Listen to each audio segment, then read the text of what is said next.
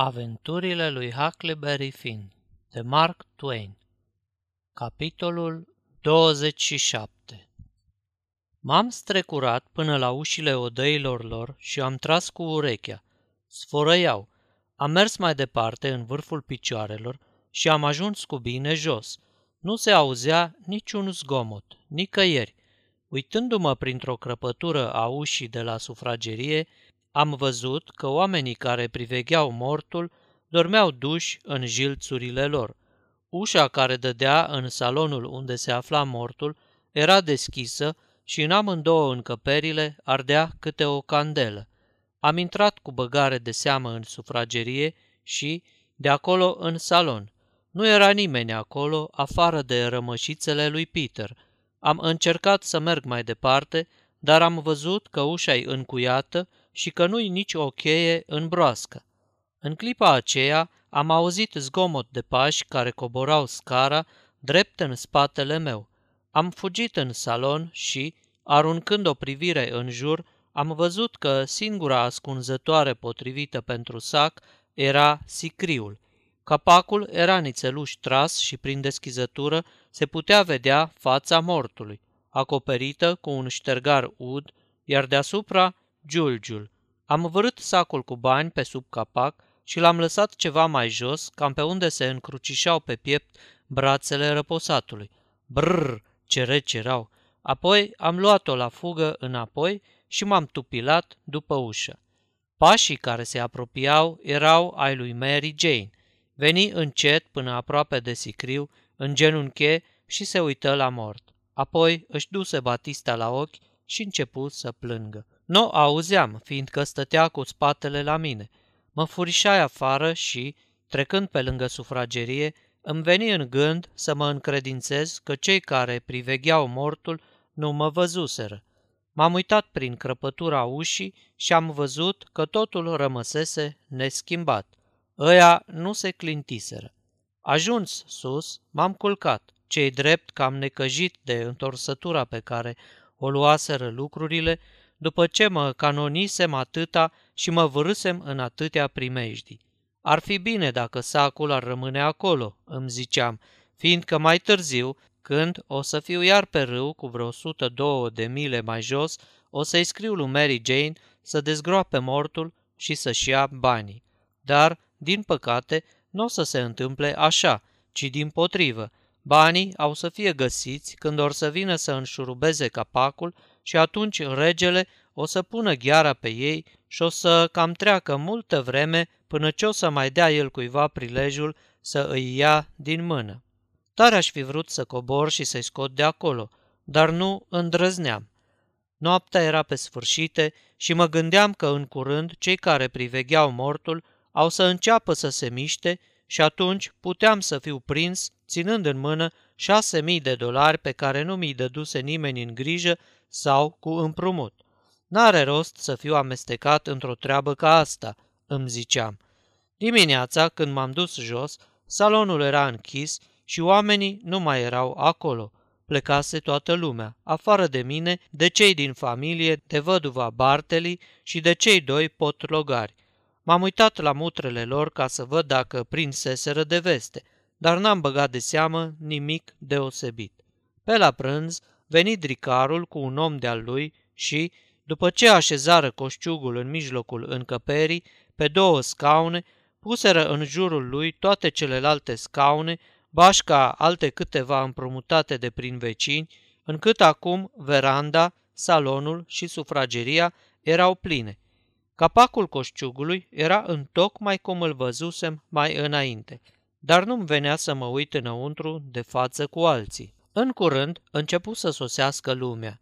Cei doi coțcari și fetele se așezară în rândul din față, lângă coșciug. Vreme de o jumătate de ceas, oamenii se perindară unul câte unul prin fața sicriului, oprindu-se o clipă să privească chipul mortului. Câte unii vărsau și o lacrimă. Totul era tăcut și solemn. Numai fetele și ăia doi stăteau cu batistele la ochi și gemeau înnăbușit, cu capetele plecate. Nu se auzea decât târșitul picioarelor pe podea și, din când în când, smiorcăiala nasurilor suflate în batiste. Am băgat de seamă că nicăieri oamenii nu-și suflă nasul mai des ca la o înmormântare, poate doar la biserică să și-l mai sufle atâta. Când nu mai încăpu nimeni în casă, dricarul își trase mănușile negre și începu să se foiască fără zgomot, cu mișcări mlădioase și ușoare, ca de pisică, punând rânduială în lucruri și așezându-i pe oameni așa fel ca să se simtă bine fiecare. Fără să scoată o vorbă, îi muta pe unii dintr-un loc într-altul, le găsea loc celor întârziați, își croia drum prin mulțime și pentru toate astea îi ajungea doar să clatine capul sau să facă un semn cu mâna. În cele din urmă se statornici și el, rezemându-se cu spatele de perete. N-am văzut în viața mea om mai tăcut și mai lunecos ca ăsta. Pe deasupra nu se lipea surâsul de el, cum nu se lipește de o halcă de slănină. Împrumutaseră un armoniu cam hodorogit și când totul fu gata, o domnișoară se așeză și începu să zdrângăne și să scârție din el de te apuca la lingurică. Aceasta este o înregistrare Cărțiaudio.eu. Toate înregistrările Cărțiaudio.eu sunt din domeniul public. Pentru mai multe informații sau dacă dorești să te oferi voluntar, vizitează www.cărțiaudio.eu. Toată lumea se porni să cânte, încât singurul care cred că se distra era mortul. Apoi, cu vioșia sa, pastorul Hobson începu să vorbească, domol și ceremonios.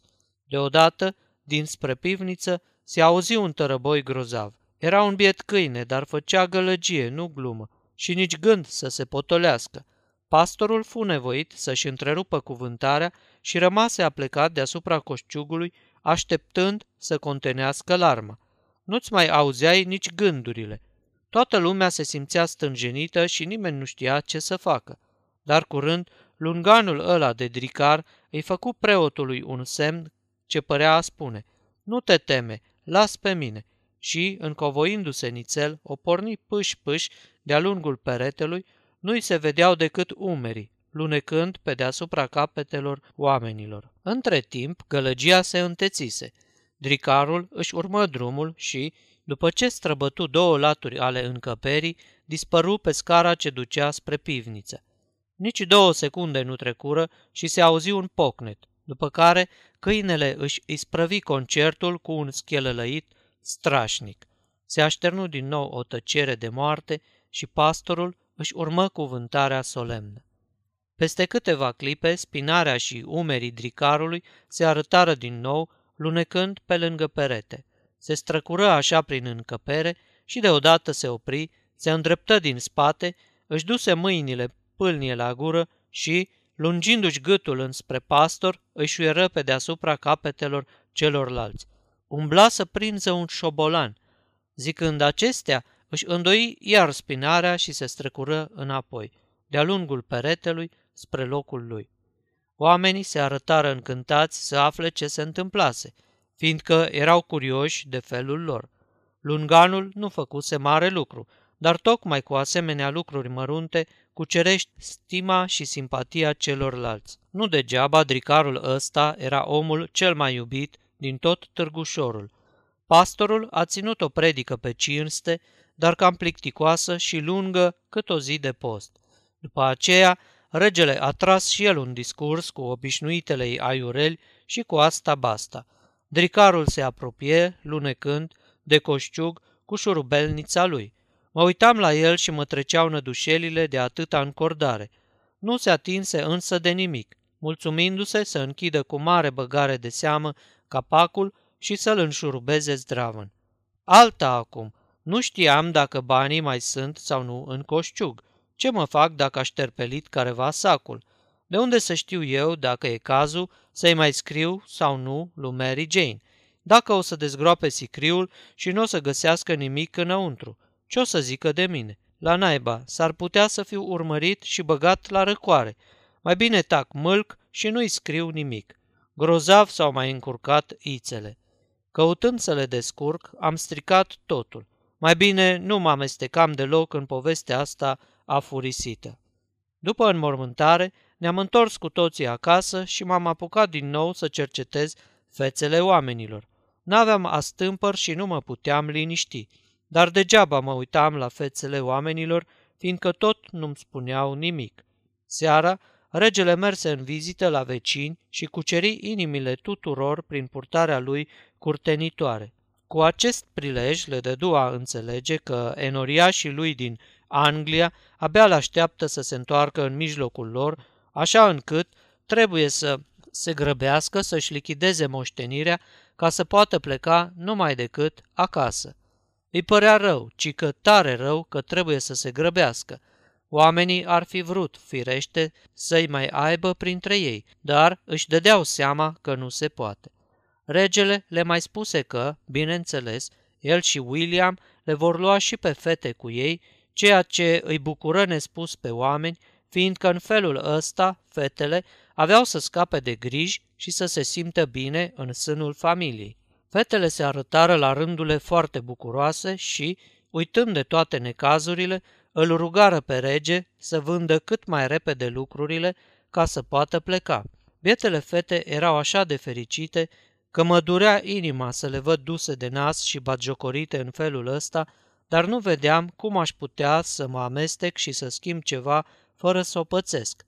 Pramatia de rege lipi numai decât un afiș în care spunea că va scoate la mezat casa, negri și celelalte lucruri la două zile după înmormântare, adăugând că doritorii puteau cumpăra și înainte de această dată prin bună învoială. A doua zi după înmormântare, cam pe la amiază, bucuria fetelor primi cea din tâi lovitură. Doi negustori de sclavi se înfățișară și regele le vându negri la un preț bunicel contra unei polițe plătibile în trei zile. Și duși au fost negri, cei doi fii în susul râului, la Memphis, iar mama lor în josul râului, la Orleans. Credeam că bietele fete și nenorociții de negri au să se prăpădească de inimă rea. Mă seca la ficați să-i văd cum plâng și se căinează. Fetele ziceau că nu și-ar fi închipuit niciodată că negrii ar putea fi despărțiți sau vânduți undeva afară din oraș. N-am să uit în viața mea despărțirea dintre nenorocitele alea și negri. Se îmbrățișau și plângeau, de era mai mare jalea și cred că mi-aș fi pierdut răbdarea și aș fi dat pe față pe ticăloși ca să curm această ticăloșie dacă n-aș fi știut că vânzarea nu face doi bani și că într-o săptămână sau două negrii au să se întoarcă acasă. Afacerea asta stârni mare vâlvă în târgușor și mulți veniră și le spuseră verde în obraz că e rușinos să desparți în felul ăsta o mamă de copiii ei. Potlogarii o cam băgaseră pe mânecă, dar zgripțuroiul îl bătrân făcu mai departe pe nebunul, fără să-i pese de amenințările ducelui, care era tare speriat. Zău! A doua zi urma să aibă loc scoaterea lucrurilor la mezat – Dimineața, nu prea devreme, regele și ducele veniră în chichineața mea și mă treziră. După mutrele lor, am ghicit că-i de rău. Ia ascultă, mă luă la rost regele, nu cumva ai fost în odaia mea alaltă ieri seară? Nu, măria ta, așa-i spuneam totdeauna când eram între noi. Dar ieri seară. Nu, măria ta. Pe onoarea ta că nu minți. Pe onoarea mea, măria ta. Spun adevărul. N-am fost în odaia matale din ziua când duduia Mary Jane v-a arătat-o matale și ducelui. Da, n-ai văzut pe altcineva intrând?" mă descusu ducele. Nu, alteță, nu mi-amintesc să fi văzut pe cineva. Ia gândește-te, nițel. Am stat puțin pe gânduri și mi-a venit o idee. Da, mi se pare că i-am văzut pe negri intrând acolo de câteva ori. Tresăriră amândoi, ca și cum nu s-ar fi așteptat la una ca asta, dar privindu-i bine, mi se păru că totuși se așteptaseră. Ce? Toți trei?" întrebă ducele. Nu toți, adică nu toți la un loc. Cred că i-am văzut ieșind împreună numai odată. Ia te uită. Când a fost asta? Păi în ziua înmormântării, dimineața, dar nu prea devreme, fiindcă am dormit mai mult ca de obicei. Tocmai coboram scara când i-am văzut ieșind din odaie. Ei, zi mai departe, ce făceau? Ce mutre aveau? Nimic neobișnuit, pe cât mi-aduc aminte. Mergeau tiptil, așa că mi-am zis că intraseră acolo ca să vă deretice odaia, crezând că v-ați trezit. Dar când au văzut că mai dormiți, au șters-o în vârful picioarelor ca să nu vă tulbure somnul, dacă nu cumva v-au și trezit. Mii de dragi, ne-au tras clapa, izbucni regele. Amândoi păreau cam buimăciți și aveau niște mutre plouate ca vai de lume. Rămaseră câteva clipe pe gânduri, scărpinându-se în cap, apoi ducele începu să chicotească cam hârâit. Grozav ne-au mai dus de nas negrii ăia. S-au prefăcut că le pare rău că pleacă din locurile astea și am crezut și noi, și toți ceilalți. Să nu mai spui altdată că negrii nu se pricep să joace teatru. Păi, ar fi putut duce de nas pe oricine cu purtarea lor. Ascultă-mă pe mine, oamenii ăștia sunt o comoară. De-aș avea capital și o sală de teatru, nu mi-aș dori un plasament mai bun. Și când te gândești că i-am vândut pentru o bagatelă, da, și nici măcar n-avem dreptul să o cântăm deocamdată. Ia zi, unde-i bagatela? Vreau să zic, polița. La bancă, ne așteaptă să o încasăm. Unde vrei să fie? Atunci în regulă, slavă Domnului. Dar ce s-a întâmplat? Am întrebat eu cam cu sfială. Regele se repezi la mine furios. Nu te privește. Vezi de treaba ta și țineți gura. Cât timp te afli în târgul ăsta, să nu uiți ce-ți spusei. Ai priceput? Apoi către duce. Trebuie să înghițim gălușca și să nu suflăm o vorbă. Mormânt. Asta să ne fie deviza acum. În vreme ce coborau scara, ducele spuse chicotind. Vânzare rapidă și profit mititel. Bună afacere, n-am ce zice. Regele mărâi la el.